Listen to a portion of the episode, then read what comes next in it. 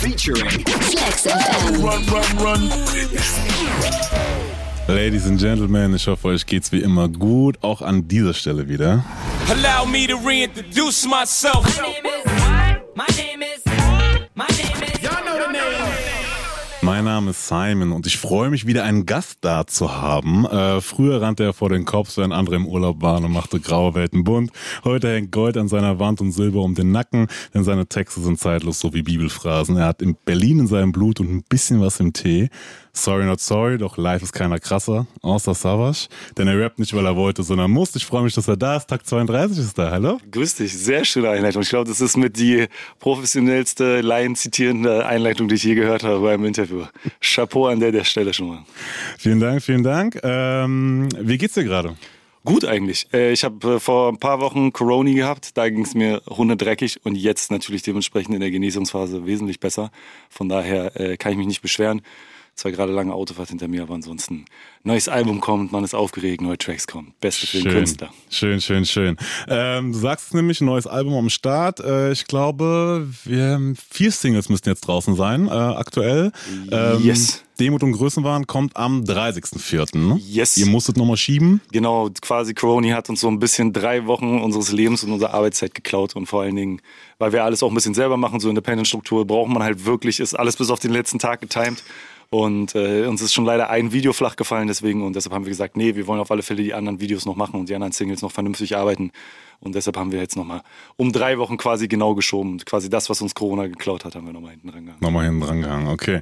Ähm, wie gesagt, Singles sind schon ein paar draus und eine davon äh, klingt so. Überleg dir, was du sagst, denk lieber nochmal nach. Ist es wirklich smart? Verwettest du deinen Arsch? Überleg dir, was du sagst, denk lieber nochmal nach. Du kennst den und den, aha, ist mir irgendwie egal. Papa meinte, sag die Wahrheit immer außer bei den Bullen, denn bei Stress rufst du die Jungs und bestimmt nicht 110, Junge, check. Du willst doch was lernen, ja, vielleicht schreibst du dir den Text auf. Das ist dein Familienhaus von deinen Eltern ist kein Trap. Das war das Feature mit Bad Moms J. Irgendwie egal. Ähm, mit der du ja auch viel arbeitest, mit Bad Moms. Yes. Äh, kommen wir später noch zu. Ähm, war das das Video, was ihr, was ihr schieben musstet? Ja, leider. Das hatten, wir hatten alles schon geplant, alles schon gebucht, äh, alles schon organisiert und dann hat's uns alle platt gemacht. Äh, lustigerweise das gesamte Team und dann ging gar nichts mehr. Und dann haben wir gesagt, okay, scheiße, der Song kommt trotzdem. Fuck it. Ist eh eine Granate. Braucht nicht ein Video.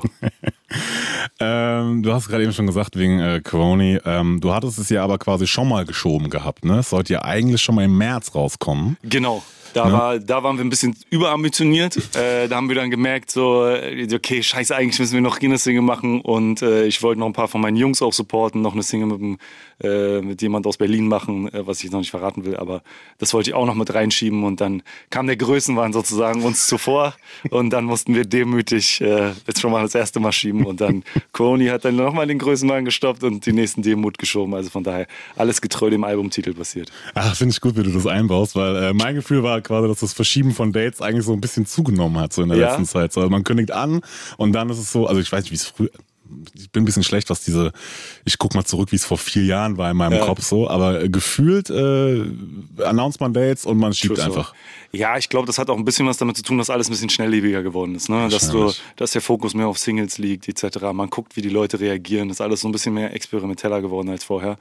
Und äh, du hast natürlich auch viel mehr die Möglichkeit zu schieben, weil einfach alles viel schneller läuft. Ne? Wenn du eh nur ein Digital-Release hast, ist sowieso entspannt. Dann hast du immer so zwei Wochen Fristen ungefähr. Und selbst die Presswerke oder so arbeiten ja viel flexibler mittlerweile. Von daher glaube ich, Ja. es haben viele Leute das genutzt, um, um sich noch ein bisschen Zeit zu verschaffen. Ja, ich freue mich auf jeden Fall, dass ein Album von dir kommt, wieder ein neues. Äh, wir quatschen die ganze Sendung auf jeden Fall. Es gibt auch ein bisschen was zu erzählen daneben noch. Also wie gesagt, Album klar. Aber du hast auch in Frankreich gelebt. Du hast warst vier Jahre in den States. Äh, bist mit einer der bekanntesten Songwritern aktuell im Deutschrap, glaube ich. Ähm, etc. pp. Und ich frage meine Gäste gerne vorher, ähm, dass sie sich selber bitte in drei Worten beschreiben sollen. Also wie ist Takt 32 in drei Worten? Puh. Äh, Tag 32 ist Berliner. Tag 32 ist selbstbewusst, aber auch Humanist. Ich glaube, das haben wir halbwegs vernünftig zusammengefasst jetzt auf die Schnelle. Welcome back. Ich spreche heute die ganze Sendung mit Takt 32, aka Solange SAV noch seine Krone setzt, bleib ich Prinz auf Rap-Tag, verschone nix. Äh, für alle, die dich kennen und alle, die dich nicht kennen, äh, wollen wir dich nochmal versuchen, kurz einzuordnen. Du hast dich gerade eben schon mit drei Wörtern selbst beschrieben. Ähm, du warst, äh, du hast angefangen glaube ich, 2012, 2013 bei Rapper Mittwoch. Ähm, 2014 dann erste EP und 2017, glaube ich, dann das erste Mal Savage auf Tour. Ja, genau, Ende 2017, Mitte 2017 so ungefähr. Sowas. Äh, ich glaube, drei Touren da durftest du ihn begleiten. Genau, richtig.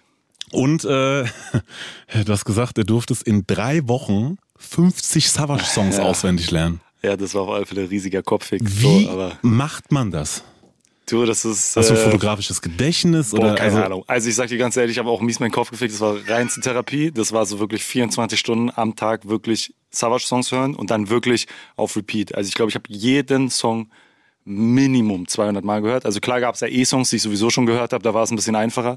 Aber es gab auch Songs, die ich jetzt nicht so im Repeat-Modus hatte. Und dann hieß es einfach, ey, 200 Mal diesen scheiß Song hören und dann so lange, bis die Kacke sitzt halt, ne?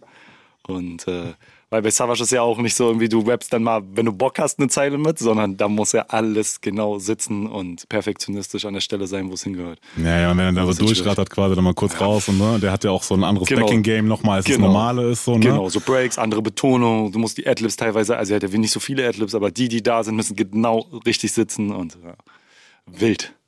Wie lange habt ihr dann geprobt? Also du hast ja quasi auswendig, ge auswendig Ja. gelernt und dann parallel müssen ja Proben stattgefunden haben? Ähm, ja, es war so drei Wochen auswendig lernen und dann am Ende der dritten Woche sozusagen sind wir in die Proben gegangen. Und Proben war gar nicht so lange. Das waren so vier Tage, fünf Tage oder so. Und dann meinte ich, ja, ja, das wird schon, das passt schon alles. Das kriegen wir schon alles hin. Und äh, war sehr optimistisch und die ersten beiden Shows waren noch ein bisschen holprig, aber dann ging es relativ flott. Aber es waren auch mit die größten Shows, die du dann gespielt hast, gell? Ich glaube, das war ja Von da von, von, ist safe, klar. Ich habe vorher nur so kleine Dinger gespielt, äh, so 200er, 300er Locations und dann, ich glaube, die erste Show war tatsächlich Hannover im Lux, da ging's noch. Ich glaube, da passen, was passt da rein? 1,5 Mhm. oder sowas.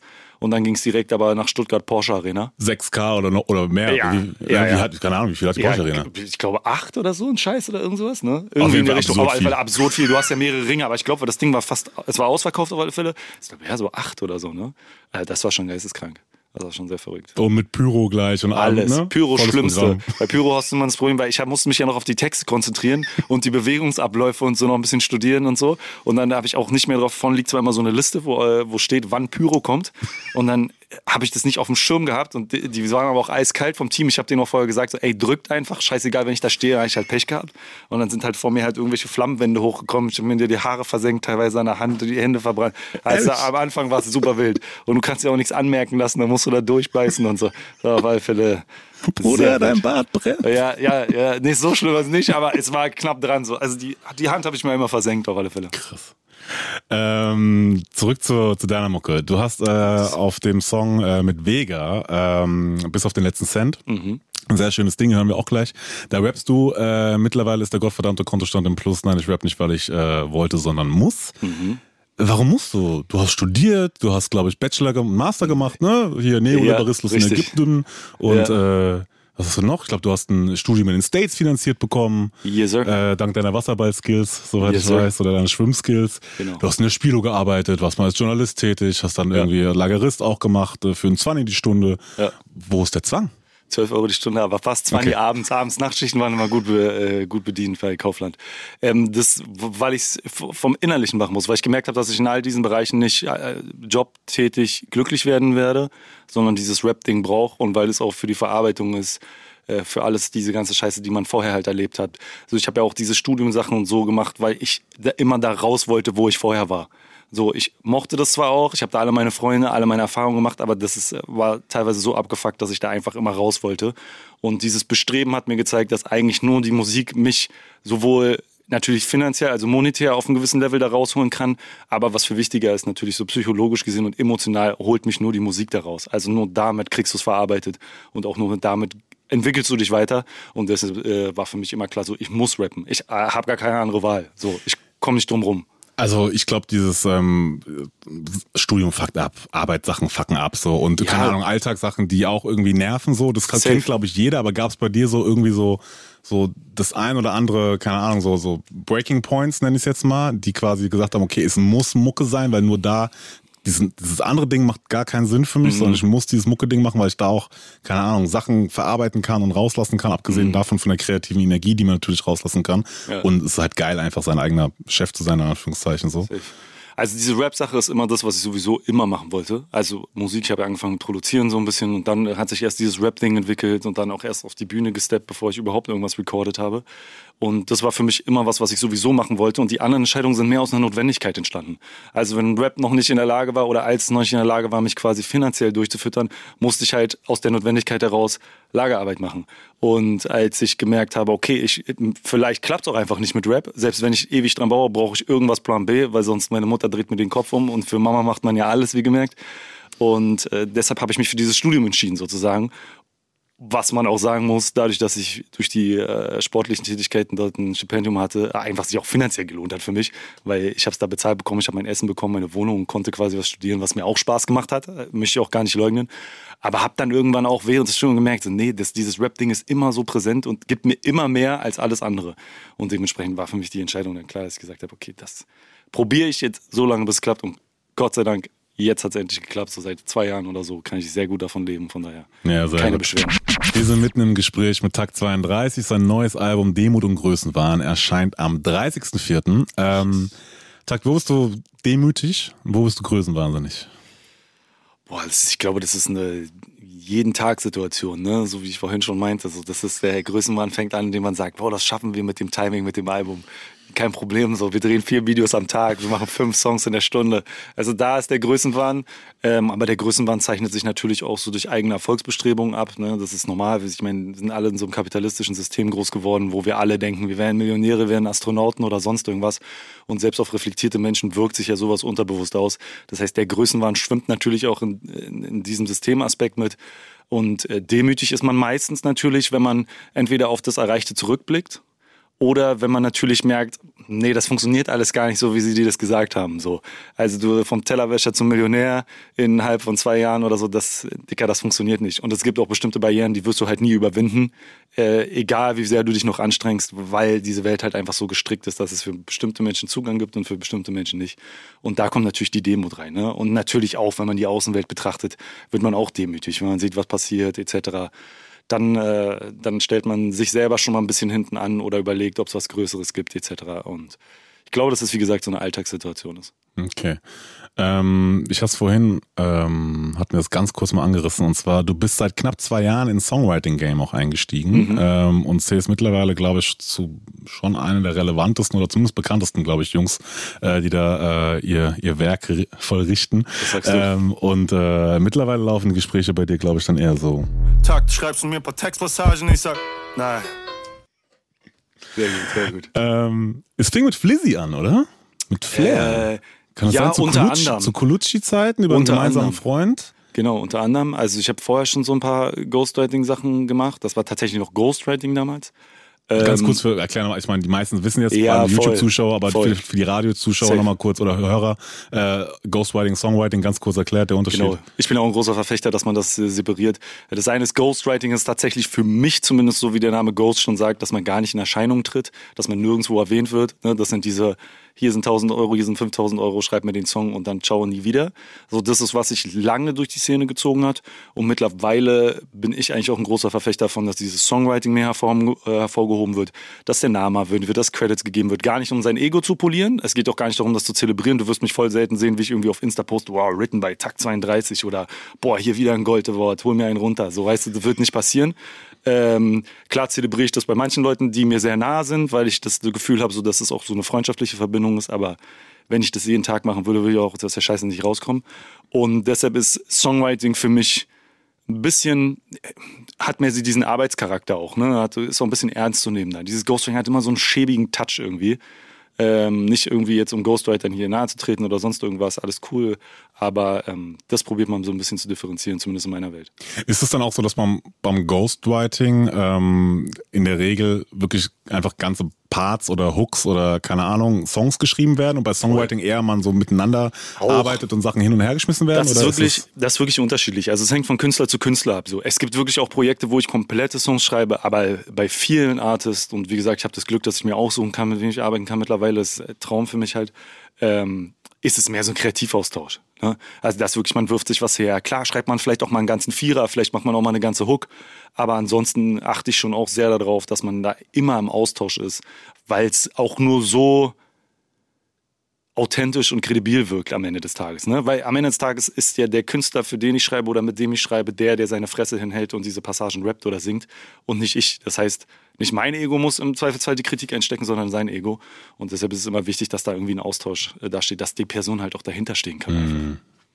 Ähm, aber dann hast du, wie gesagt, kam es dann irgendwie dazu, dass du bei Flair dann auf Colucci oder mit Colucci. Genau, ab äh, Colucci haben wir gearbeitet- zusammengearbeitet, genau. Ähm, und das war dann schon eher so dieses Songwriting. Genau, das bei Flair Songwriting. So, da, wir werfen uns immer ein paar Sachen hin, so, äh, mal hat er eine Idee, mal habe ich eine Idee. Aber er ist das schon, er hat, Flair hat schon immer einen sehr starken eigenen Film und so. Und äh, klar liegt auch Wert auf meine Meinung so und wir tauschen uns da aus. Aber bei Flair ist wirklich, das ist ein reiner Ping-Pong-Spiel-Verein da. Das ist, geht nur hin und her und so. Äh, kein schlechter Start, so äh, quasi, glaube ich, schon bei, bei Flizzy quasi so äh, anzufangen. Ähm, ich habe ein bisschen geguckt und dann habe ich bei Colucci geschaut und ich habe dich nirgendwo finden können. Echt? Geh mal, stehe ich überall drin. Ja? Das ist die Hauptsache, ja. Ja, ja, geh mal stehe ich. Weil Ich weiß, bei Spotty, bei Genius und so habe ich ein bisschen, ne, so. Bei Spotty, das ist auch ein bisschen mehr so Ego-Poliererei und so. Da wollen immer alle Songwriter drinstehen, damit dann die Leute gucken können und so, boah, krass, das hat der geschrieben und der geschrieben. Dicker, am Ende des Tages zählt die GEMA. Also, Voll. äh, das ist so, du stehst dann vielleicht mal am Booklet oder so. Ich sag dir ganz ehrlich, juckt mich null. Also, solange mein Name in der GEMA steht und ich da meinen fairen Share kriege und vorher alles fair gelaufen ist und ich mit der Person cool bin, alles in Ordnung. Ja, Aber man darf nicht vergessen, bei Spotify, das sind immer, das sind so Label-Copies, die ausgefüllt werden. Und äh, das wird manchmal schnell eingereicht, man wird was nachgereicht. Also das. Ja, ja. Ich habe jetzt Ja. auch nur ganz kurz mal Nee, gescreent safe, versteh ich voll. so, oh, Ja, ja. Oh, interessant. Ähm, aber ihr seid ja auch befreundet, ne, Flair und du, Voll. mittlerweile so. Insofern, ja, ja, easy. Nee, nee, Da Ähm, läuft alles super. Und nicht nur für Flair, sondern du schreibst oder hast mittlerweile, wie gesagt, Flair auf jeden Fall. Dann habe ich gesehen Bad Moms J sowieso, äh, Monet, Mhm. Nico Santos, äh, Vega, Ailo, Jamule, Elif habe ich auch ein paar Genau, Credits Jamule gesehen. war Feature mit Nico Santos. Ja, Genau, ja. stimmt, das war das Feature mit Nico anderem, Santos. Äh, genau, und Kapi war auch das Feature mit Nico Santos. Das Genau. eine. Ähm, und Vega war ja auch bei uns und ihr kennt euch ja auch gut. Yes. Und ähm, ihn habe ich auch gefragt, weil er, ich, ich feiere seine Writing Skills auf jeden Fall Mhm. Aha. auch sehr. Ich mag, ich mag sehr, wie er schreibt. Habe ihn gefragt, so, ey, warum bist du denn nicht im Songwriting? Und er hat ja, folgendes gemeint. Ich habe da den Kopf nicht dafür. Du hast dann, du kommst ja dann in Diskussionen, wo du was vorschlägst, und dann sagt er, nee, das ist nicht geil. Und dann denkst du dir, Bruder, ich rap doch 38 mal so gut wie du, sag mir doch nicht, was hier geil ist. Und das macht das so schwer. Ich bin, also da bin ich nicht kompatibel einfach, weißt du? Safe, safe, verstehe ich vollkommen. Aber ich schwöre dir, der wäre ein krasser Songwriter. Und äh, wir, wir pushen ihn da auch so ein bisschen in die Richtung langsam, dass er das mal macht. ähm, der ist so, ich war, ich war genauso. Der hat genau, das Lustige ist bei William und mir, die, der hat denselben Kopf, der hat den Frankfurter Kopf und ich habe den Berliner Kopf. So, und da, da schwimmt immer so eine Großstadt-Arroganz manchmal ein bisschen mit. Und äh, wir kommen halt auch noch aus einer Zeit, wo diese Battle-Rap-Sache auch ein bisschen größer war.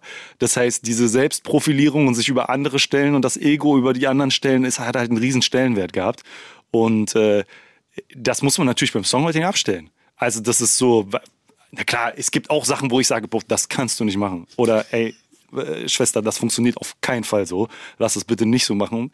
Ähm, aber zum Großteil sage ich, ey, wenn du das feierst, feierst du das. Das ist dein Song am Ende des Tages. Mhm. Ja, er hat dann auch nochmal, also es war jetzt nur ein Ausschnitt, er hat Ja. noch mal was anderes dazu gesagt und zwar hat ihn dann auch eine Sache, ähm, also für ihn ist es einfach auch Zeit. Das heißt, es war dann so zwei, drei Tage oder so, die er investiert vielleicht so Ja. und dann am Ende, keine Ahnung, kommt es nicht raus oder es kommt doch nicht raus oder was auch immer und er Ja. hat dann gesagt, ey, dann stecke ich die Zeit lieber in meine eigene Mucke. Das stimmt, ja. Und ähm, wie war es bei dir? Also wo machst du da den Cut oder wie war es für dich? Oder hast du das Glück gehabt, dass es am Anfang einfach sehr smooth war und mit den Leuten, mit denen du zusammengearbeitet hast, Auch. einfach cool war so? Auch Safe Plus. Ähm, ich trenne das immer so ein bisschen. Ich gucke, dass ich mit Leuten arbeite, die nicht zu nah an meiner eigenen Musik dran sind. Dass ich das nicht das Gefühl habe, dass, scheiße, hätte ich den Song jetzt gemacht, der würde voll zu mir passen, den könnte ich performen, so wäre das ein Monster-Hit. Ähm, das, da gucke ich immer, dass das ein bisschen ausgelagert ist. Ne? Deshalb mache ich auch so Pop-Sachen, manchmal so Vincent Weiss oder so Sachen. Oder bei Elif, wie gesagt. Aber ähm, ansonsten ist es, glaube ich, so, du musst einfach noch eine Schippe drauflegen einfach. Und man und viele Leute unterschätzen, dass dieses Songwriting-Game unfassbar gut ist für Kreativarbeit. Ne? Das ist wie eine Kreativübung. Also das ist auch sich in andere Gewässer begeben, hilft dir halt selber auch dein eigenes Boot zu lenken. So, wenn du nämlich weißt, wie was funktioniert und auch mal die Stimme mal anders einsetzt, vielleicht auch mal andere Styles siehst, ne? du nimmst voll viel für dich selber mit. Und äh, ich würde behaupten wollen, dass ich in die zwei Jahren, wo ich Songwriting gemacht habe, riesige Sprünge gemacht habe, auch was die eigene Musik betrifft, auch was Stimmeinsatz betrifft, Flow und so. Also ich würde einfach schwer behaupten, dass ich jetzt tausendmal krasser rapper als noch vor zwei Jahren. So, das Demut und Größenwahn, so heißt das neue Album von Takt 32, kommt am 30.04. Und falls ihr ihn demnächst seht, vergesst nicht. Wenn du glaubst, wo wir jetzt stehen, das ist nur Zufall, Junge, dann nenn mich besser nicht Bruder. Ja, nenn mich nicht Bruder. Äh, Bruder war das. Und ähm, habt ihr die Aufnahmen von diesem Video eigentlich zum Teil in diesem Venetian Resort in Las Vegas gedreht? Unter anderem, ja. Wir sind, äh, wir waren einen Monat in äh, LA, äh, weil ich einfach aus Berlin mal raus musste. Kopfweg vor allen Dingen im Winter ist Katastrophe. Und äh, dann haben wir die Jungs alle genommen und äh, sind nach äh, LA geflogen, haben uns da Haus gemietet, haben quasi eigentlich fast 80 Prozent der ganzen Platte dort gemacht, so. Und, Von äh, Demut und Größenwahn, Ja, ne? tatsächlich. Ach, ja. Also die meisten Songs sind alle da entstanden. Ich ja, tatsächlich 80 Prozent. Ja, 8 von 12, ja, ein bisschen 8 von 10, ja, sind 12 Songs. Naja, fast 80 Prozent. Und äh, sind dann einen Tag oder drei Tage nach Vegas gefahren, natürlich, klar, logisch, äh, haben da unsere Seele und unser Geld verbrannt und äh, haben unter anderem da ein paar Szenen aufgenommen, auch im Venetian Resort, ja. Was tatsächlich gar nicht so teuer ist, wie man immer denkt, ne? Also alle Leute, die in Vegas irgendwie mit krassen Hotelzimmers ballen, so, müssen alle mal einen Schritt zurückgehen, so, da sind so viel Offers und so günstig, da ist jeder der König. Also das ist ja auch das Prinzip dieser Stadt, dich so fühlen zu lassen. Aber ey, für den Flex. Alles Yes, gut. sir. Ähm, was soll ich sagen? Genau. Ähm, wie viel habt ihr verloren? Was war dein maximaler Verlust? Was Boah. war maximaler Gewinn? Also bei mir ging tatsächlich über den Verlust von Acer, Hit Jumper und Monsters möchte ich nicht reden. Das war, da kann ich nicht einschätzen, das müssen die selber sagen. Okay, Äh, an, ihr- an ihren Gesichtszügen, wie würdest du es einschätzen? Also es lief mal eine Zeit sehr gut, sagen wir mal so. Also wir waren mal eine Zeit sehr happy. Äh, wir haben so diese typische Vegas-Achterbahn, glaube ich, mitgemacht. Also ich bin auf alle Fälle nicht mit Plus aus der Kiste rausgegangen, aber ist auch nicht Sinn und Zweck. Also äh, sagen wir mal so, für das Geld, was wir da ausgegeben haben, hatten wir auch einen Heidenspaß. Also von daher alles okay. Sehr schön. Ähm, du hast gesagt, manchmal schaust du deinen WhatsApp-Verlauf durch und denkst dir, du bist bei Deutschrap brandneu. Äh, ja, ja, ja, das nimmt auch immer zu. Mittlerweile wird es fast schon popbrandneu auch noch. Ähm, aber ja, ja, es ist wild. Ich äh, habe das schon mal gesagt. Das ist für mich so gleichzeitig ein, äh, so ein verrücktes Gefühl und gleichzeitig aber auch so ein dankbares Gefühl, weil ich mir denke, so, okay, ich arbeite teilweise mit Leuten zusammen, die waren früher, als ich Kind oder Jugendlicher war, so meine Idole mit. Da kommt Und die Demut wieder ein bisschen. Da ne? kommt es in die Demo rein, genau, richtig. Und äh, gleichzeitig ist es für mich natürlich auch verrückt. Ich realisiere das halt immer später, ne, weil ich das halt wirklich so ein bisschen beruflich trenne. So, ich bin im Studio, bin ich Musiker, ne? Und wenn ich rausgehe, bin ich halt Fan. Also dieses Fan sein, und ich bin ja, jeder von uns ist ja Deutschrap-Fan am Ende des Tages, jeder Musiker, also hoffe ich jedenfalls, sonst verstehe ich nicht, warum man die Mucke macht. Ähm, probiere ich dieses Fan-Sein da mal ein bisschen rauszulassen, so, weil ich das, glaube ich, selber cringe finden würde und äh, deshalb lasse ich das da auch raus. Ich Plus, es hindert dich auch an der Arbeit einfach. Und ich glaube, es ist also viel, also wie gesagt, ich bin jetzt noch nicht in so vielen songwriting Ja. drin, so, aber Kommt noch. Äh, kriegen wir kann, auch noch. ich kann mir vorstellen, einfach viel hängt ja auch vom Vibe ab einfach. So. Safe. Also, und wenn du dann so ein, also wenn dann das Fan, zu sehr Fan-Ding Ja, dann klar, ist so, voll. dann wird's wie gesagt cringy, glaube ich, ein bisschen Genau, so. denke ne? ich auch. Ja, ja. Also ich meine, bei mir ist ja auch nicht anders, weißt du? Also ich feiere natürlich auch Rap-Musik so. Klar. Und Savage, Max, Contra K und wie sie alle heißen hast ja die quasi. Gäste auch hier, Die ja. stehen mir direkt gegenüber Ja. so und natürlich feiere ich die, ja. Und feiere Genau. ihre Mucke, aber natürlich müssen wir auch ein normales Gespräch Genau. führen. So Müssen wir auch irgendwas schaffen. Ja. so ein bisschen was so. Ähm, ein Tweet von dir. Äh, Du bist auf Twitter ein bisschen aktiv, habe ich gesehen. Ja, aber se- selten. Ich habe immer, wenn ich so ein Twitter ist ja immer so, um entweder Leute zu beleidigen oder sich auszukotzen über aktuelle Zustände. Und dann, wenn ich so einen Anflug habe und mir denke, nee, bei Insta ist too much, komm mal ab auf Twitter. So, ja, dann schiebe ich das bei Twitter rein. Ja. Größtes Problem von Deutschrap sind nicht Fake-Streams, sondern das Ego von 99% der Rapperinnen. August 2020. Warum? Da habe ich sogar gegendert, ne? Ja, hast. Na, zau. Ja, mit Sternchen, genau. Mit Sternchen, sehr gut. Ähm, RapperInnen, genau. Ja, weil bei vielen, guck mal, das Riesenproblem ist, ähm, habe ich auch lustigerweise letztens erst gestern mit jemandem drüber gesprochen, ist in diesem Internetkosmos, wo es sehr schnell geht alles, ne? wo teilweise Rapper Fame werden, die noch nie auf einer Bühne standen oder die wirklich nur durch Instagram-Videos leben, YouTube-Videos leben oder weil sie mal einen coolen Song rausgebracht haben. Ähm, die Resonanz, die du kriegst, keine irgendwie keine menschliche direkte Resonanz ist und dann das Ego schneller wächst als deren künstlerische Fähigkeiten. Das heißt, es gibt da draußen eine Menge Rapper, die haben vielleicht einen coolen Song gemacht, cool, die haben vielleicht auch 200.000 Instagram-Likes, aber stellst du die auf die Bühne, ist absolute Katastrophe.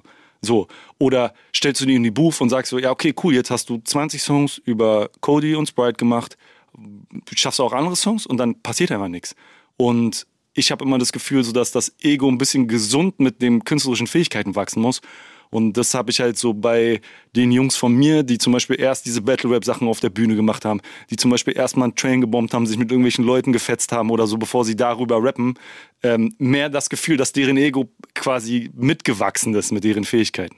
Und äh, das ist ein Riesenproblem. Das ist auch bei Songwritern ein Riesenproblem, wie wir gerade überlegt haben. Die kommen dann rein und denken so, ey, scheiße, ohne mich wäre der gar nichts oder die gar nichts. Und hätte ich den Song gemacht, wäre das auch ein Hit gewesen. Und wenn ich dir keine Texte mehr schreibe, dann bist du nichts und so.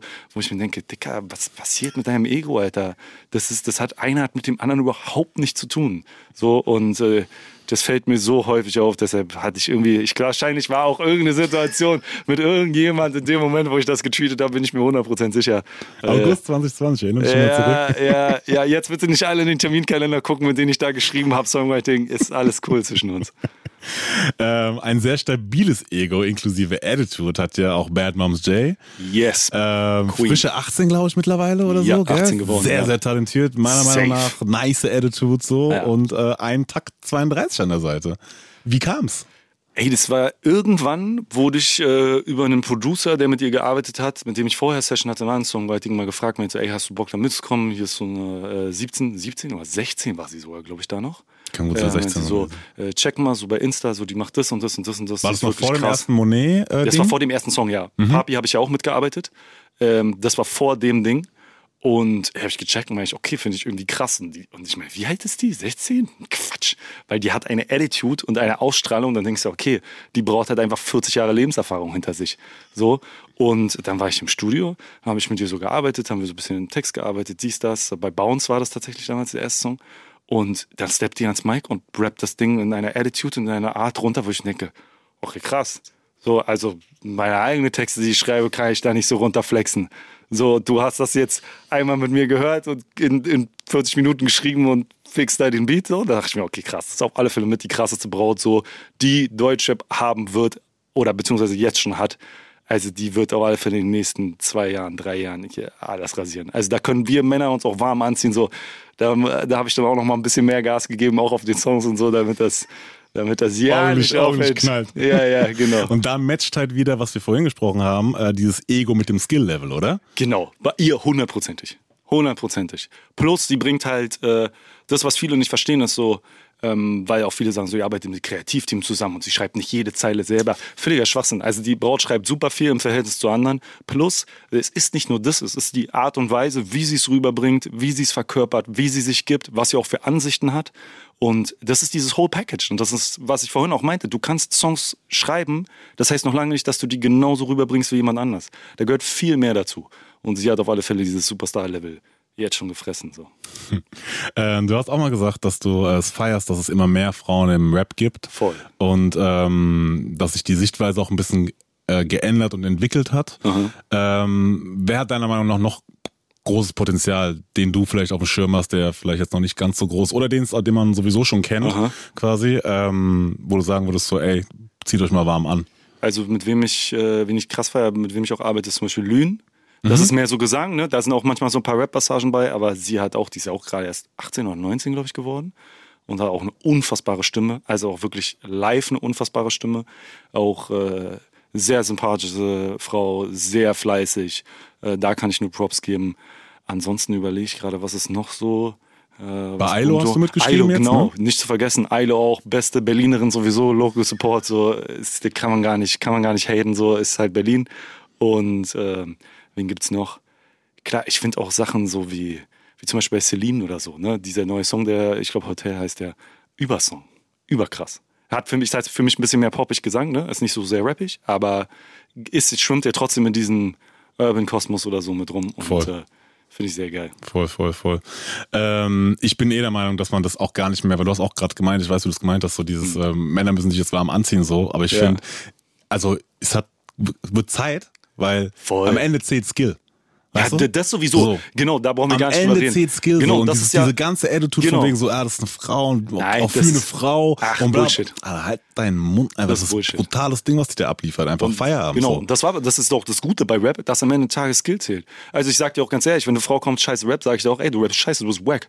So, Genau, lass aber genauso ist es auch bei Typen. Und das Interessante bei Frauen ist sowieso, und das ist ja ein gesamtgesellschaftliches Problem, die müssen eh immer 50 Prozent mehr geben oder 100 Prozent mehr geben, um die Anerkennung zu kriegen, die ein Mann kriegt. So, das heißt, eine Braut, die auf dem Level rappt wie ein Typ, hat eigentlich viel mehr dafür getan, als der Typ, der da steht. Und das muss man aber im Hinterkopf haben. Und deshalb meine ich, da muss noch eine Schippe drauf. Weil selbst wenn ich Minimum genauso gut rappe, brauche ich noch mal wahrscheinlich 100 Prozent mehr Struggle, als sie hatte. So, Ja, also, ich, also ich glaube, ich habe auch das Gefühl, dass es da sich was bewegt jetzt. Ja. Aber wir kommen halt einfach aus einer Zeit, wo das halt Ja. ganz lange halt nicht so war. Deswegen ich, Safe.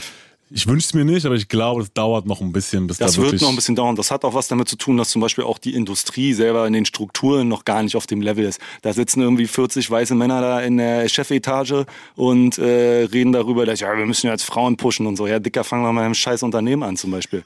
So, also und die können mir auch nicht erzählen, dass es da draußen nicht genug weibliche A&Rs und genug weibliche, weiß was ich was, Betreuer gibt äh, für Musikbusiness, äh, die die nicht einstellen könnten. Also Voll. das ist völliger Schwachsinn. Alles ausreden, wird sich alles ändern hoffentlich. Voll. Ihr seid mitten im Talk mit Takt 32, sein neues Album Demut und Größenwahn kommt am 30.04. Ähm, der Junge hat es geschafft, innerhalb von drei Wochen 50 Songs von Savage auswendig zu lernen. äh, hat ihn auf drei Touren unterstützt, äh, kann sich mittlerweile aussuchen, für wen er Texte schreibt. Äh, war zwei Jahre in Frankreich, vier Jahre in St. Louis hast du auch gelebt. Ne? Genau. Ähm, und 2015 meintest du, glaube ich, wenn ich richtig äh, informiert bin, St. Louis ist eine abgefuckte Stadt. Ja, safe, hundertprozentig. Weil das in St. Louis ist tatsächlich so ein Sinnbild für diese amerikanische Gesellschaft zwischen Arm und Reich, die Schere, weil du hast, St. Louis ist genau gespalten zwischen Missouri und Illinois, äh, die beiden Bundesstaaten. Und äh, Illinois ist mehr mit äh, Black Peoples of Color sozusagen besetzt und äh, Missouri ist mehr so weiß republikanisch und das siehst richtig, wie das Geld wirklich auf einer Seite liegt und auf der anderen. Da zählen jetzt noch ein paar Aspekte dazu, ein bisschen komplexer mit diesem Gerrymandering etc. So, da können sich die Leute mal selber belesen. Ähm, und da hast du wirklich, du fährst über die Brücke rüber und du bist einfach, ja, das ist schon so, ja, Township-Ghetto-mäßig, wie wir es eigentlich nur so aus Filmen kennen. Und fährst du wieder zurück auf die Brücke, bist du in so einer weißen Reihenhaussiedlung mit, äh, weiß was ich was, alles Ü400k Einkommen. So, also es ist äh, komplett absurd. Krass. Und äh, du merkst, das, ist- das wird gar nicht so vermischt. Ne? In Berlin hast du so den Vorteil, ich weiß nicht, wie es bei euch in Frankfurt genau ist, aber Auch. in Berlin vermischt sich das alles so ein bisschen, ne? weil die Gott sei Dank die Bezirke, also ist jetzt auch langsam anders durch Gentrifizierung, aber die Bezirke sind noch dicht beieinander. Ne? Du hast so Rich-Ass-Bezirke äh, neben ein bisschen Ghetto-Bezirken und dadurch hast du immer, die Leute kommen noch in Kontakt und die realisieren auch, okay, da gibt's noch eine andere Welt, da gibt's noch Leute, denen geht's schlecht, da gibt's Leute, denen geht's besser und das ist in St. Louis fast eins, also super sauber getrennt, tatsächlich auch durch den Fluss auch noch. Also absurder könnte es nicht sein. Also es ist, St. Louis sehr abgefuckt Stadt. Plus Kriminalität halt hoch, Arbeitslosigkeit hoch. Drogengame on fleek, also Mhm.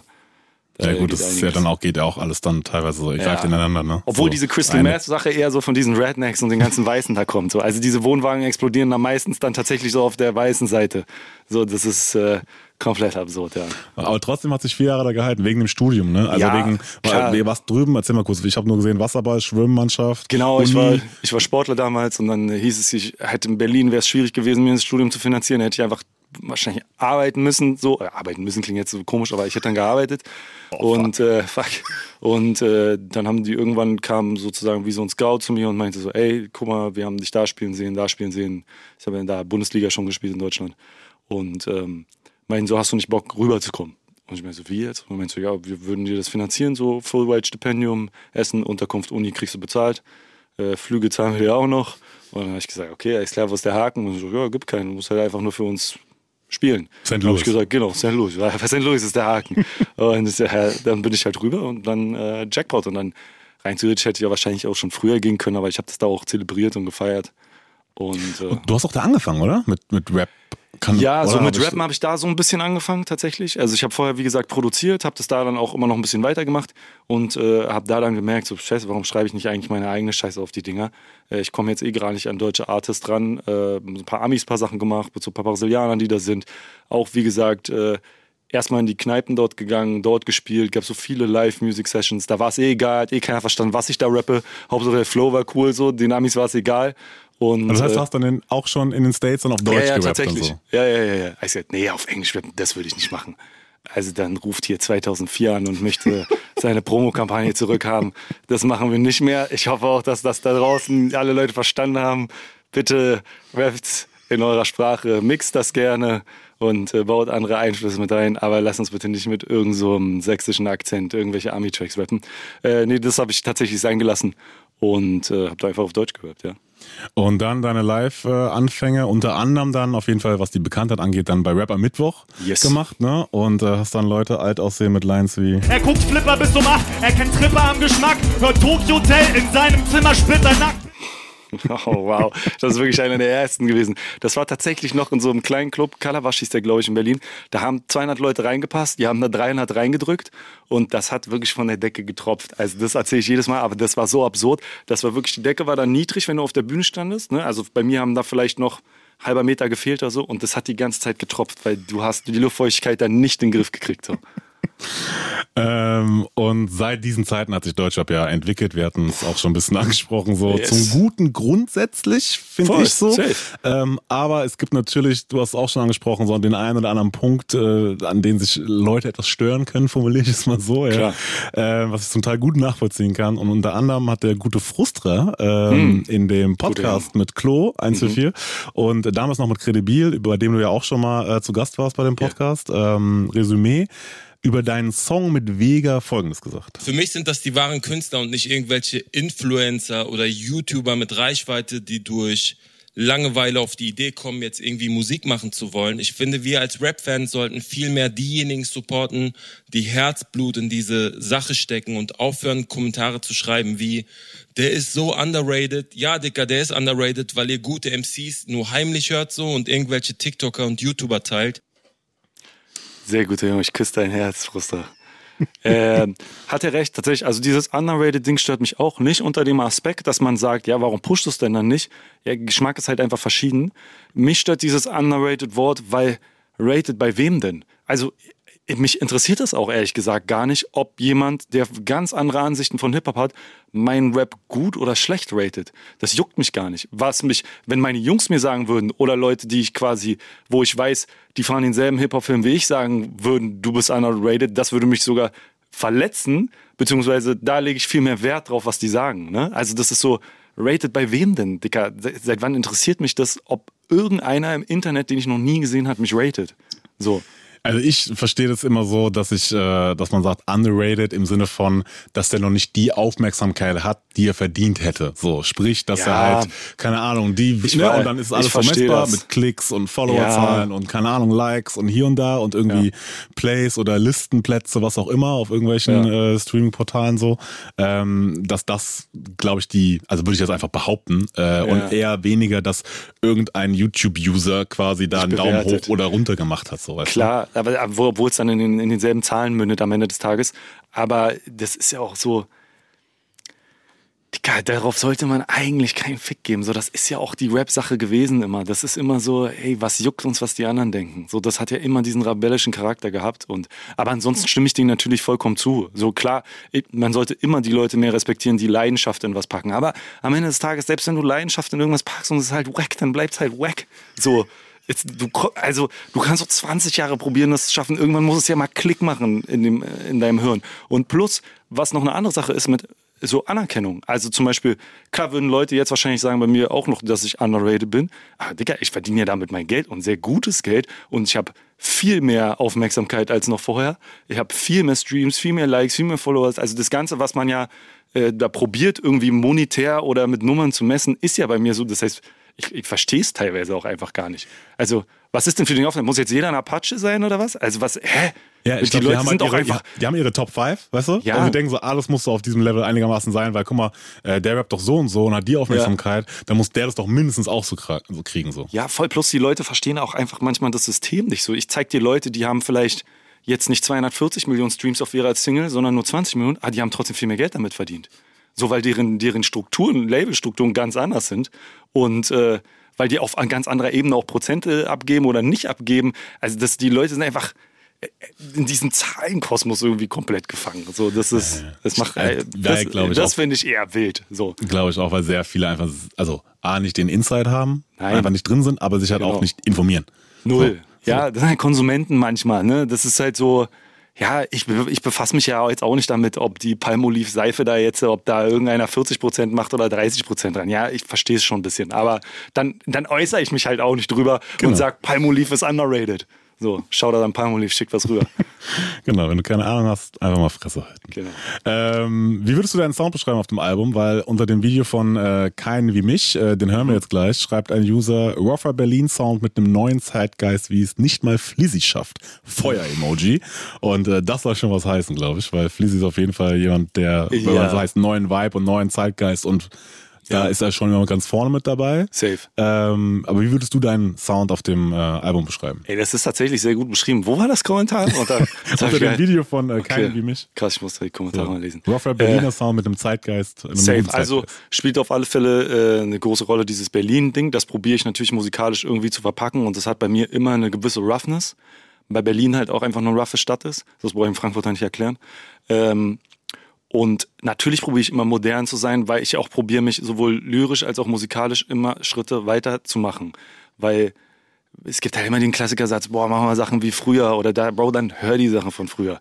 Dafür sind es ja Sachen von früher. Das, du, ich komme ja auch nicht zu dir und sag so, ey, Bro, trag mal das Shirt von früher, das war voll fresh. Ja, Bro, das war vor 20 Jahren noch fresh, jetzt sieht's halt einfach nicht mehr fresh aus. So. Und äh, die Leute vergessen auch, ich mache die Scheiße auch, weil es mir Spaß macht. Also ich mache auch, was ich will. Also, wenn es den Leuten gefällt, umso cooler. So, und ich probiere das in, leicht natürlich immer in Harmonie zu haben, aber am Ende des Tages mache ich, weil ich das feier. So, und wenn ich Bock habe, da was Modernes zu machen, dann, dann mache ich das. So. Hast du, äh, wir hören jetzt gleich keinen wie mich, hast du dafür Ja. Gesangsunterricht genommen oder hast du im Vorfeld schon mal Gesangsunterricht genommen? Weil 2015 Ey, war mal die Idee da. So. Ja, ja. Lustigerweise hat sich das wirklich durch diese Songwriting-Sachen ergeben, weil ich da häufiger Sachen einsingen musste oder Mellows einsingen musste und dann habe ich das so immer ein bisschen trainiert und äh, auch mit den Producern immer ein bisschen dran gearbeitet und äh, tatsächlich ist bei keinem wie mich gar nicht so viel getuned. Also na klar, wir gucken immer, dass wir da ein paar Höhen bearbeiten, mal ein Eco hier schieben, mal einen Ton an die richtige Stelle schieben und so, aber da ist gar nicht so viel gemacht. Das ist tatsächlich gut drauf geachtet, was meine Range ist und was ich machen kann. Also ich würde nicht behaupten wollen, dass ich ein guter Sänger bin, aber ich weiß, wo meine Range liegt, wo es noch nicht nach Katze klingt. So, weißt du, so in etwa. Ja, du musst jetzt nicht das Mariah Carey Level quasi versuchen zu genau, erreichen. Mariah sondern- Carey live. Gab es auch schon lustige Sachen. Nein, also wie gesagt, ich glaube, das ist eine gesunde Selbsteinschätzung einfach. Wir sind immer noch im Talk mit Takt 32. Früher waren die Hosentaschen voller Stress, doch mittlerweile hat er. Gold an der Wand, Silber um den Nacken. Ah. Yay, yay, yay. Ja. Jetzt sind wir auf den Nacken. Äh, ist nichts Großes, womit man hart flexen muss, aber Goldrelevant ist natürlich auch immer schön. Aber das ähm, zumindest, also was du ja sagst, ist, dass du es jetzt einigermaßen geschafft hast. Und äh, das weitestgehend ohne Major-Labels. Natürlich Genau. Songwriting-Geschichten, da haben die irgendwie ein bisschen was zu tun, aber das, was Safe. du machst, erstmal quasi independent. Genau, richtig. Ähm, weil auf Insta hast du auch geschrieben, gefühlt jedes Major-Angebot hätte die abgelehnt. Genau. Und den A&Rs, 99% zumindest davon, die können sich kurz ähm, Genau, So. wissen Bescheid. Ja, nee, safe, das entsteht so ein bisschen aus so einer Geschichte, weil ich halt auch so ein gebrandmarktes Kind bin. Ne? Ich war schon beim Major, das ist nicht so gelaufen, wie man sich das vorgestellt hat. Äh, auch den Klassiker-Move gemacht, so jung, wild, erste Platte, boah, Kohle kommt rein, Major ist da direkt draufgeschützt. Äh, dann natürlich Pech gehabt, dass man von dort halt auch falsch beraten wurde. So. Das ist so das, den größten Kritikpunkt, den ich habe.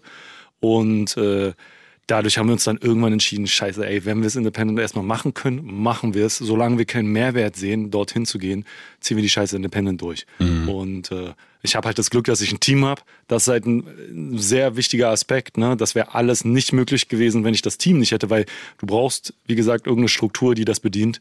Und äh, wenn du die nicht hast, dann, ja, dann musst du dir die entweder besorgen und dann ist natürlich kommt ein Major und sagt, ey, wir haben die Strukturen. Ne? So, ist schwierig. Da hast du aber dann keine Lust, äh, zumindest hast du es in einem kürzlichen Interview gesagt, äh, dass du keine Lust hast, dann dir von Leuten was sagen zu lassen, die keine Ahnung von Rap haben. Genau. Ähm, und äh, am Ende gaukeln sie dir was vor, zu machen, was du theoretisch auch selber machen könntest. So. Also am Ende ist Genau. das Produkt gut oder nicht gut. Genau. Und es wird dann quasi eh vertrieben oder nicht, weil es geht ja auch einfacher und so weiter und so fort. Safe. Ich glaube einfach, dass sich das so durch diese Schnelllebigkeit und durch diese Digitalisierung der Musik alles ein bisschen verschoben hat. Es gibt viel mehr Sachen, die du selber machen kannst und diese Aufgabenbereiche der Majors sind einfach auch anders geworden. Das heißt, wenn die dir natürlich bestimmte Sachen verkaufen wie, hey, äh, wir besorgen dir jetzt den und den Producer. Ja, Dicker, also wenn du in Berlin bist, gehst du einmal dahin, gehst du einmal dahin, mach mal einen coolen Track von mir aus Rap auf dem YouTube-Beat. Wenn die Producer das in Berlin feiern, sind die sofort ready zu arbeiten. So, jeder, in Berlin wird 24-7 gearbeitet einfach. Und äh, du kannst halt einfach dich viel, viel leichter auch ein bisschen selber vermarkten. aber auch immer nur bis zu einem gewissen Punkt. Mhm. Weil Bushido hat in einem Statement letztens nämlich auch äh, Ähnliches gesagt. Er ist nämlich äh, folgender Meinung. Ich kann euch nur sagen, Major-Labels, Major-Vertriebe sind out. Und sie haben auch keine Daseinsberechtigung mehr. Ihr seid die Leute, die dafür sorgen, dass die Fans eure Musik hören wollen. Und das machen nicht mehr die Major-Labels. Deutschrap braucht kein Major-Label. Das meinte Bushido und ich habe mich dann gefragt, so, okay, aber aktuell sign Majors relativ viele Leute. Oder du Mhm. siehst da mal einen Post, da mal, ey, geil, Signing, Deal unterschrieben, Mhm. Unterschrift hier und so. Mhm. Ähm, und ähm, also irgendwas muss es da ja geben, was die quasi anbieten kann, können. Mhm. Und dann hatte ich den, ähm, habe ich in einem Podcast ähm, von Podcast Brody äh, den Sony-Chef Patrick Muschatzi-Kareba Mhm. gehört. Guter Mann. Ähm, auf jeden Fall, schönen Gruß. Ähm, der zu dem Thema Distribution ist einfacher und Mhm. man kann quasi jetzt, wir beide können jetzt einen Song aufnehmen und den irgendwie dann nächste Woche bei Spotify hochjagen, so. Ähm, hat er gesagt, äh, dass das zwar stimmt, aber da eine Sache ein bisschen ausgeblendet wird. Und zwar hat er folgendes gesagt. Dieser Gedanke ist für mich erstmal nachvollziehbar. Was aber dieser Gedanke der Demokratisierung vernachlässigt, ist der Aspekt, dass die Konkurrenz auf dem Spielfeld sind sozusagen um den Faktor eine Million mehr Menschen. Was ich damit sagen möchte, man hat eine immense Konkurrenz. Und somit ist es ein wichtiges Ziel, als Partner derjenige zu sein, der für den Künstler und für die Künstlerin eine Art Sprungbrett ist, eine Art Trampolin, immer wieder, immer wieder ein Trampolin darstellt, um aus der Masse hervorzustechen, um diese Chancen, die es auf dem Papier gibt, auch zu nutzen. Ich sage, du brauchst das Label noch mehr, als du es vor zehn Jahren gebraucht hast. Safe. Also deshalb, also pass auf, da sind so mehrere Aspekte, die, äh, die Patrick da gesagt hat, wo ich zustimme und ein paar, die ich ein bisschen kritischer sehe.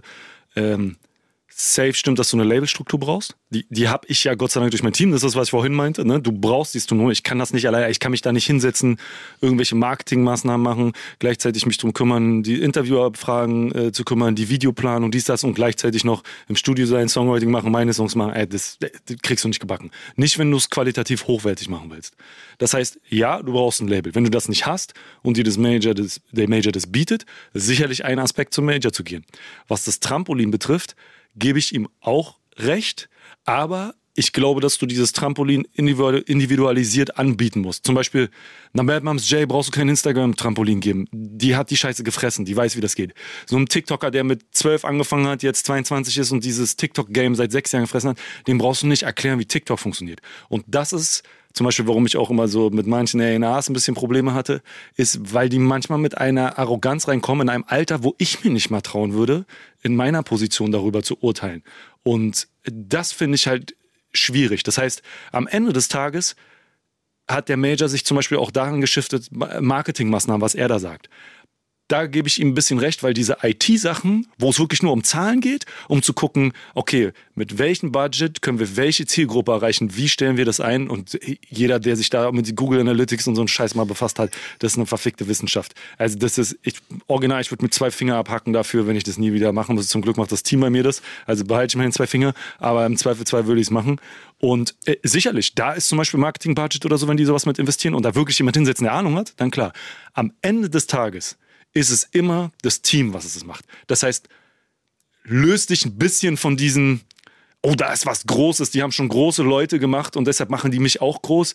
Löst dich davon mehr hinzu, was macht das Team? Wollen die mich wirklich bearbeiten oder arbeiten die mich nur, weil irgendjemand da mal so ein Ding auf den Tisch gelegt hat und die Marktanteile sich sichern wollen? Also ich glaube, man muss da hart reflektieren. Und bei mir, wie gesagt, als so ein bisschen gebrandmarktes Kind ist es halt so, ich habe einmal erfahren, dass es nicht so läuft und habe bis jetzt keinen Grund gesehen, das nochmal auszuprobieren, weil Independent läuft es gerade. Also warum, ne? Also es- sag niemals nie, so wenn das Team stimmt, safe, aber ansonsten Voll. kann ich nur jedem empfehlen. Ähm, er hat noch ganz viel anderes gesagt. Auch dieser Ausschnitt, den ich jetzt gerade ge- vorgespielt habe, der war so ein bisschen zusammengerafft quasi Aha. auf die Kernaussagen. So. einhören. Also wen das interessiert, Podcast Brudi mit Patrick Muschatzi Kareba kann ich sehr empfehlen. Da gibt's sehr Insights quasi, was so aus seiner Sicht Labelarbeit quasi angeht und so weiter und so fort.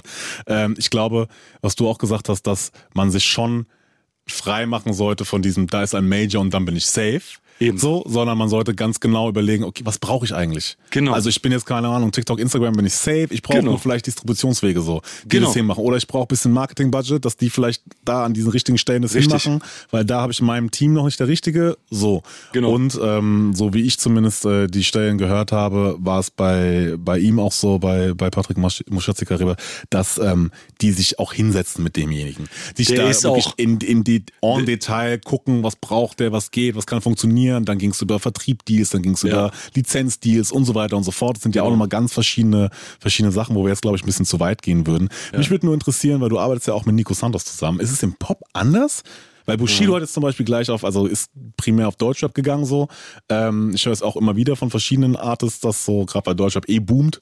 Ähm, ist es im Pop eine andere Geschichte oder könnte man das, was du gerade eben gesagt hast, auch eins zu eins auf Pop ummünzen? Also ich glaube, auf Verlagsebene Major, ja, es ist nochmal ein Unterschied, weil Pop arbeitest du nochmal ganz anders in Sachen Radio etc. Ne? Also auch immer, wenn, wenn deutsche Rapper sich darüber aufregen, wir laufen nicht im Radio und äh, meine Songs laufen rein, Dicker, du läufst nicht mal. Wenn du nicht äh, bei den großen Big Radiostationen auf Heavy Rotation um 14 Uhr läufst oder um 8 Uhr morgens, wenn die Leute zur Arbeit fahren und um 18 Uhr, Dicker, läufst du nicht im Radio. Wenn du nicht Top 100 Radio bist, Dicker, läufst du nicht im Radio. Nur weil du bei irgendeinem Berliner Local-Sender oder Frankfurter Local-Sender beim Radio läufst, ohne euch zu nahe zu treten, Dicker, bist du kein Radiostar. Also Helene Fischer kann euch was von Radio erzählen. Auch Nico Santos kann euch was von Radio erzählen. Und ähm, deshalb werden diese Pop-Sachen anders gearbeitet, weil bei Hip-Hop ist immer so, auch wenn euch da vom Verlagswesen Leute erzählen, so, hey, wir, und wir machen deinen neuen Trap-Song, pushen wir ins Radio, mm, da wäre ich vorsichtig, Dicker, weil die laufen wirklich nur nach 22 Uhr meistens. Und so viel GEMA kommt da dann nicht bei rum. Und äh, das heißt, verlagstechnisch wird es sicherlich anders gearbeitet, Popsache. Ich glaube, auf Vertriebsebene nimmt sich das nicht sehr viel. Ähm, dadurch, dass, dass, dass diese Pop-Sache auch mit diesem Urban und Rap so vermischt und dadurch, dass sie sich natürlich auch, wie gesagt, so Deutsch-Rap-Writer, so wie mich zum Beispiel, immer mehr reinholen, verschwimmt das eh ein bisschen. Und am Ende des Tages ist es ja selber, derselbe Vertrieb sozusagen, also derselbe Vertriebsweg am Ende des Tages. Ne? Äh, klar, Deutsche boomt immer noch mit diesen Boxen und dem physischen Verkauf ein bisschen, ähm, aber das flacht ja auch ab. Also es nimmt ja auch massiv ab. Das heißt, das wird sich irgendwann in der Mitte treffen. Mm, interesting, interesting. Ähm, dann interessante Insights, weil wie gesagt, ich hatte jetzt diese zwei Aussagen voreinander. Der Safe. eine sagt, okay, auf keinen Fall Major. Der eine sagt, naja, wichtiger denn je. Jetzt Ja. habe ich jemanden hier quasi, der so in beiden Welten auch ein bisschen schwimmt, sagt, hat mit Voll. beiden Erfahrung auch, ist Ja. jetzt bei Independent Safe so, hat auch schon mal ein paar Mal gesagt, dass er ne, zu dem einen mehr tendiert als zu dem anderen, aus Gründen. So, Safe. das kann bei einem anderen Artist dann wieder anders sein. Genau. Ähm, deswegen hat es mich interessiert, wie, wie quasi deine Haltung dazu ist. Vielen Dank. Welcome back. Tag 32 schon die ganze Zeit bei uns. Da könnte er fast schon sagen. Dieses Ding ist jetzt unser Haus, sag diesen anderen Hunden, sie sollen Miete zahlen. Wir stellen Rechnung, wir stellen Rechnung. Wir geben gerne der Straße was zurück und deswegen haben wir deine Fans gefragt, was sie interessiert und ähm, bei YouTube blenden wir es ein. Ich spare mir jetzt hier quasi an dieser Stelle diese Usernamen versuchen auszusprechen, weil ich mache auf jeden Fall was falsch. Die erste Frage, ähm, und zwar fragt da jemand, was kostet ein Feature und was bekommt man für circa für Songwriting? Wird man nach Stunde bezahlt oder nach Resultat? Okay, erste Frage. Feature würde ich nicht verkaufen. Ey, ich mache eigentlich immer nur Features mit Leuten, auf die ich Bock habe, die ich auch tatsächlich kenne. Also nicht mal nur, dass ich irgendwie einen Song gehört habe und oh, finde ich cool, sondern und sich dann Parts hin und her schicken, sondern es ist wirklich so, ey, ich muss eigentlich ins Studio gehen, ich muss den ein bisschen länger kennenlernen, etc. Das ist wirklich so ein bisschen so ein Prozess. Das heißt, weiß ich nicht, das irgendwie dann monetär noch auszuschlachten, äh, nee, Dicker. Dafür, dafür liebe ich die Kacke zu viel. Ähm, die zweite Sache beim Songwriting, ey, das ist breit gefächert. Ne? Also du hast einmal die GEMA, da kassierst du sowieso, ähm, je nachdem, wie viel Prozente du hast. Und dann sind wir, also wenn ich wir sage, so ich und ein paar Kollegen von mir, glaube ich, mit die einzigen, die eigentlich das so im Rap-Game und auch jetzt so ein bisschen etabliert haben, dass es so Writing-Fees gibt, vernünftige. Das heißt zum Beispiel bei mir ist so, ich, ich kriege eine Fee alleine dafür, dass ich ins Studio komme, alleine eine Aufwandspauschale, die, die variiert. Ähm, dann kriege ich nochmal eine Fee für einen abgenommenen Song oder einen gecancelten Song zum Beispiel. Und äh, diese Fees variieren deshalb, weil es halt unterschiedliche Künstlermodelle gibt. Zum Beispiel bei einem Independent-Künstler würde ich nie so viel Kohle nehmen wie bei einem Major. So ist ein Klassiker. Oder bei einem Aufbauprojekt, wo ich denke, ey krass, mit dem arbeite ich jetzt erstmal eine Weile so und wenn das läuft, dann können wir immer noch über Kohle reden etc. Ähm, würde ich natürlich nichts chargen im Verhältnis zu, wenn ein etablierter Künstler kommt, wo ich weiß, der hat auch andere Geldbezugsquellen, dann, dann würde ich natürlich da mehr nehmen. So, also ich passe das immer ein bisschen an, dass es auch fair ist und äh, bei Musik immer ein bisschen schwer, dem oder Songwriting immer einen Wert zuzuschreiben, ne, was was Emotionales ist und Kreativarbeit fällt vielen schwer. Aber ähm, mittlerweile haben wir da eigentlich einen sehr guten, sehr guten Plan gefunden für. Ich habe irgendwo gelesen auch, dass du äh, mit Freunden keine Verträge machst. Nee. Das, da da habe ich mich gefragt, so, ist das so schlau, wenn das so Weiß ich nicht. Also das ist halt so ein bisschen dumm romantische Herangehensweise. Also mit Freunden meine ich auch wirklich Freunde. Also close, close, ne? Close, Also so close. mit ja, ja. jetzt seit, keine also nicht Ahnung, böse ne? gemeint, Bruder, aber mit dir würde ich einen Vertrag schließen. Bruder, wir würden auf jeden Fall einen Vertrag Genau nicht. schließen. Also wir können noch ein bisschen saufen gehen und feiern, dann können wir auch einen Handschlag dir vielleicht noch machen, so. Aber ich würde noch mal einen Zeugen mit reinholen, ohne dass ich sage, dass ich dir nicht vertraue. Ähm, aber so bei Close, Close Friends zum Beispiel, also mit meinem Management habe ich keinen Vertrag schon seit Ewigkeiten nicht. Und auch mit äh, meinen ganzen Producer-Freunden, Jumper etc. habe ich auch keine Verträge. Und ihr teilt einfach gleichmäßig quasi. Genau, ja, wir machen vorher was aus, so Mhm. sprechen wir ab und daran halten wir uns halt einfach. Und äh, da gibt man halt einfach sein Wort, so wie es sich halt auch einfach gehört, normalerweise. Mhm. Aber klar, bei Projekten, wo ich die Leute nicht kenne und selbst wenn die mir am Anfang sympathisch sind, mache ich trotzdem erstmal einen, einen Vertrag, so damit ich was in der Hand habe. Wenn man dann, Dicker, das ist eh immer so. Bei den meisten Verträgen mache ich dann eh mehr oder man berechnet da nochmal weniger. Das eh, aber es ist so ein, ne, du, du weißt, jeder will dich am Ende des Tages irgendwie ficken. Ja, und es kann ja auch immer was passieren, weißt Ja, du, im Endeffekt. das Und wenn man doch cool genau. ist, weißt du, wenn man Genau. doch cool ist, so, dann lass es doch kurz festhalten. Ist doch gar Eben. kein Ding so. Aber am Ende, nach vier, fünf Monaten, ist Plus- irgendwas passiert oder das Ding geht durch die Decke. Genau. Und auf einmal hat man sich auf 50-50 geeinigt, der will Ja. aber auf einmal Oder mehr. andere Leute kommen halt mit rein. Das So. voll häufig. Ich habe auch schon Situationen erlebt, wo bei einem äh, einem Künstler, Künstlerin slash äh, ich gearbeitet habe und da das Management gewechselt ist und dann auf einmal hieß, nö, da, das hast du mit dem alten Management gemacht, wo ich denke, hä? Und seitdem, das war lustigerweise Gott sei Dank am Anfang meiner äh, Writing-Karriere, habe ich direkt gesagt, okay, ab jetzt Dienstleistungsverträge, viel Spaß, richtig allmannmäßig unterschreiben. Am Ende ist es auch Business, weißt du? Safe. Weil ich wir reden über Geld schon und wir reden nicht über wenig Geld. Ja. Und ich habe dann auch schon mitbekommen, dass man auch gerne diese, ey, guck mal, Bruder, bist du jetzt Vertrag oder was? Warum bist du so? Ja, so, wir ja, sind ja. doch Ding, cool miteinander und bla, lass doch machen und alles cool. Also vielleicht war es ja wirklich im Guten gemeint, so, weil er keinen Bock hat auf diese Paper-Faxen, so. Ja, klar. Aber am Ende Mhm. wird schwierig so, ja. Ähm, okay, interesting. Dann fragt ein anderer User, Album mit Vega? Fragezeichen. Äh, Dicker, würde ich nie Nein sagen. Ich glaube, das ist, muss man mal gucken, wann das passt und wann das hinhaut. So äh, würde auf alle Fälle sehr wild werden. Wir gucken mal. Die Zukunft ist noch lang. Album wie Entstehungsprozess, kann ich mir ja, vorstellen. sehr wild. Sehr viel Jackie. Der nächste fragt, äh, wenn du Underground-Künstler feierst, in Klammern No Hype, würdest du mit ihm oder ihr auch zusammenarbeiten? Safe. Wer fresh ist, ist fresh. Wer wack ist, ist wack. So, ich würde auch mit keinem Major, glaube ich, Riesenartists zusammenarbeiten, wenn das super wack ist. Wir hatten letztens erst einen Fall, wo ein Song eingeschickt wurde und der war einfach so wack und der Künstler war relativ groß und dann guckt man sich kurz an und denkt so, nee, Digga, das ist nicht mal die Aufmerksamkeit wert. Das ist einfach nur wack. So, und äh, dann muss man halt auch einfach den Stecker ziehen. Und Im Gegenteil, natürlich, wenn was überfresh ist, voll gerne. Auch bei Producern schon voll häufig gemacht, mir Sachen geschickt, wo ich dachte, boah, überkrass und bin dann tatsächlich auch ins Studio gegangen. Zum Beispiel bei A-Side ganz am Anfang äh, wurden mir auch Sachen gezeigt und war ich so, boah, okay, überfresh, mit dem muss ich mal was machen. Da hatte der auch noch keine Placements, keinen Namen, kein Nichts. So. Ja, Producer sind eh Ja. auch, also da, das wird auch schon Interview Deshalb, gesagt, also nee, so, das ist einfach eine ganz normale Qualitätssache. So. Entweder ist geil oder nicht. Eben. Fertig aus. Ähm, dann fragt eine Userin, glaube ich, oder User, naja, ist ja auch wurscht. Auf jeden Fall fragt jemand, äh, wie kam es zum Kontakt mit äh, Jordan? Ich glaube, es war Autokorrektur, weil Jordi gemeint Jordi. ist. Ja, ja, genau.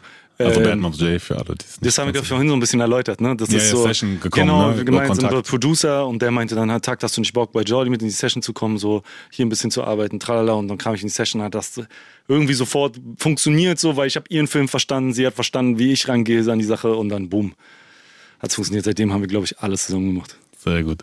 Dann fragt äh, jemand, wie ist die Zusammenarbeit mit Flair und hoffentlich ist er auch auf deinem Album vertreten.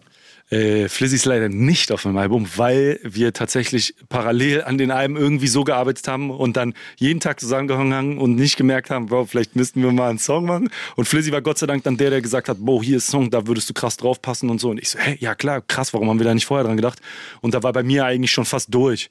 Und das Problem, dadurch, dass wir independent sind, können wir zwar, haben wir ein paar Freiräume, aber sowas wie Track-Anzahl müssen wir meistens relativ früh abgeben, äh, damit wir in diese Pre-Orders kommen. Und dann wollte ich da jetzt keinen runterschmeißen, haben mit Flizzy gefragt, ey, wollen wir das danach noch irgendwie machen? Also ja klar, safe, wir arbeiten ja eh noch weiter zusammen. Und ansonsten bezüglich der Zusammenarbeit, ich kann nur Gutes über Flizzy sagen. Er ist wirklich ein Mann mit einem, mit einem guten Herz, auch äh, wenn man manchmal sehr kontrovers ist und äh, man manchmal nicht genau versteht, was er sagen will und so.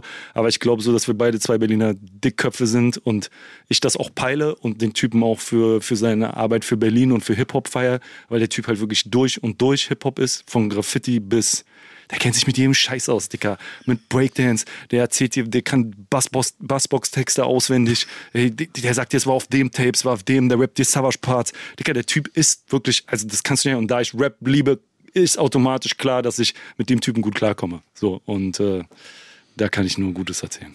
Okay, okay. Und ähm, dann fragt einer noch, äh, wie, was sind so die Sachen, welche du in deinem Leben wiederholen willst oder mhm. beziehungsweise nie wieder machen willst? Also quasi, was ich so bereue und was nicht.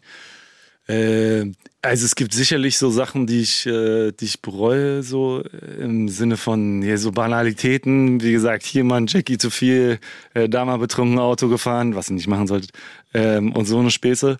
Ähm, oder sicherlich auch, wie ich Leute behandelt habe.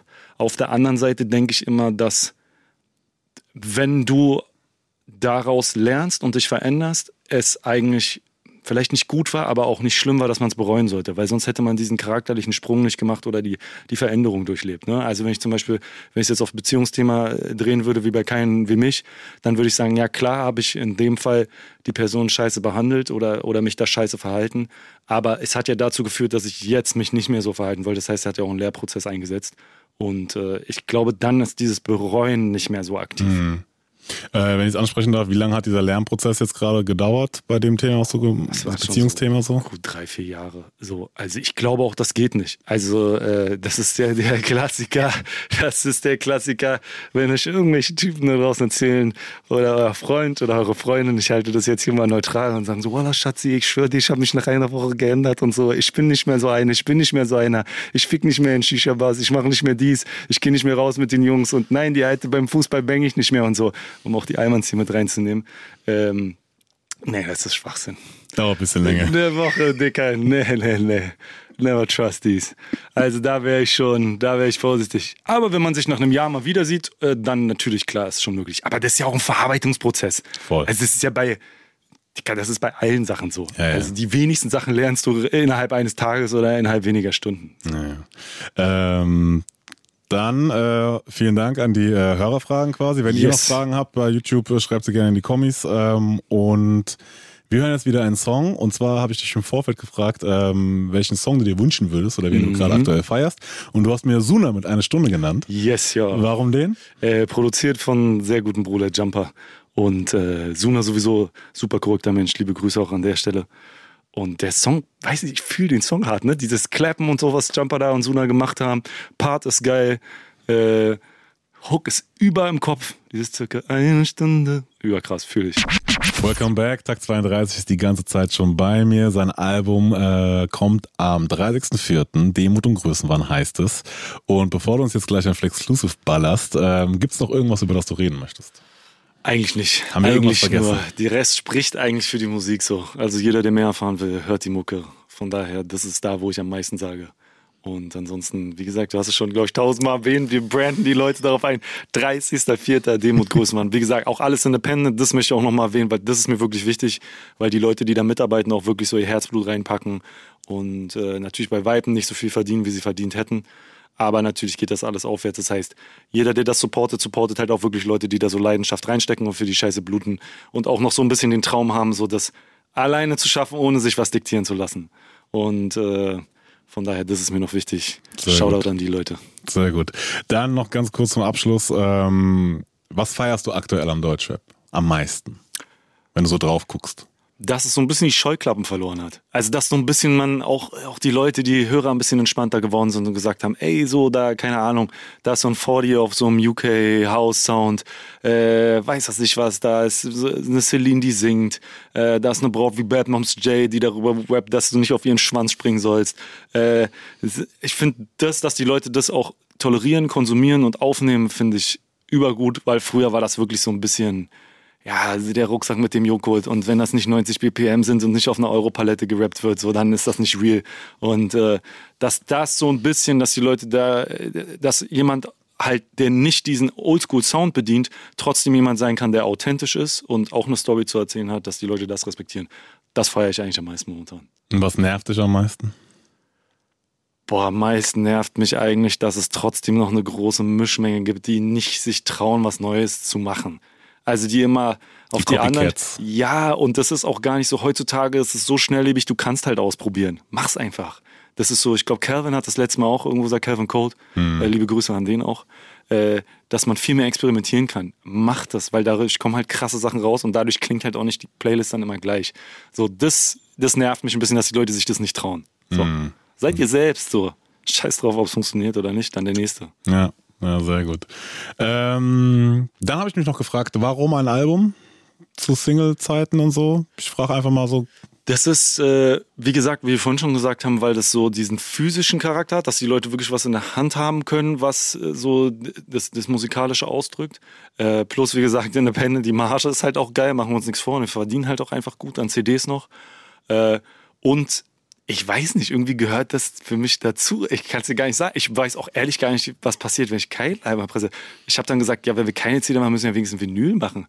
Ja, das wie kann ja nichts, nichts physisches. Also wie soll das? Hä? Das war für mich voll unverständlich so. Also vielleicht bin ich da auch noch hängen geblieben. Es wird sich wahrscheinlich auch noch ändern. Aber immer dieses, dass da wirklich ein Produkt ist, weil sonst hast du immer nur dieses dieses Geistige und dieses Musikalische, was du hörst, aber du merkst gar nicht, dass da tatsächlich was entstanden ist. Äh, ne? Und äh, ja, vielleicht ist es irgendwann Basketball, wo nur der Albumtitel draufsteht. Aber ah, irgendwas brauchst du, was du halten kannst. So, das ist wichtig. Ich feiere das ja. Das ist ja. auch grundsätzlich A, nicht nur Single Game, sondern auch, dass es auch wirklich im Album ist und dann genau. in physischer Form noch erhältlich ist. Ich bin ein sehr großer Fan davon. Ich wollte einfach mal gefragt haben, weil ja, sich vielleicht der eine oder andere fragt, so, hey, jede Woche irgendwie Freitag 0 Uhr. Ja, ja, kommen äh, doch eh die Dinger, warum soll ich es mir kaufen? Nee, also wie gesagt, es hat was so mit Herzblut zu tun. Guess what? Das war es auch schon wieder von uns. Äh, yeah, das yeah. Interview gibt es auch als Video bei YouTube oder als Podcast. Äh, UFM, wer nicht findet, hat nie gesucht. Äh, Tag 32. Vielen, vielen Dank, dass du die Zeit genommen hast. Sehr ähm, gerne. Danke für die Einladung. Viel Erfolg, äh, viel Glück, wenig Stress, Gesundheit natürlich. Dankeschön. Ich verabschiede mich an dieser Stelle schon mal. Ähm, bleibt alle da draußen auch gesund. Mein Name ist Simon. Demut und Größenwahn kommt am 30.04. und denkt dran. Mittlerweile ist der gottverdammte Kontostand im Plus. Nein, ich rap nicht, weil ich wollte, sondern muss. Ist so. genau. Die letzten Worte gehören dir, Takt. Hey, vielen lieben Dank für die Einladung. Hat sehr viel Spaß gemacht. Sehr angenehmer Talk hier. Und ansonsten hoffe ich, die Leute haben durchgehalten und freuen sich genauso wie ich auf das Album. Es kommt endlich, 30.04. Viel Spaß.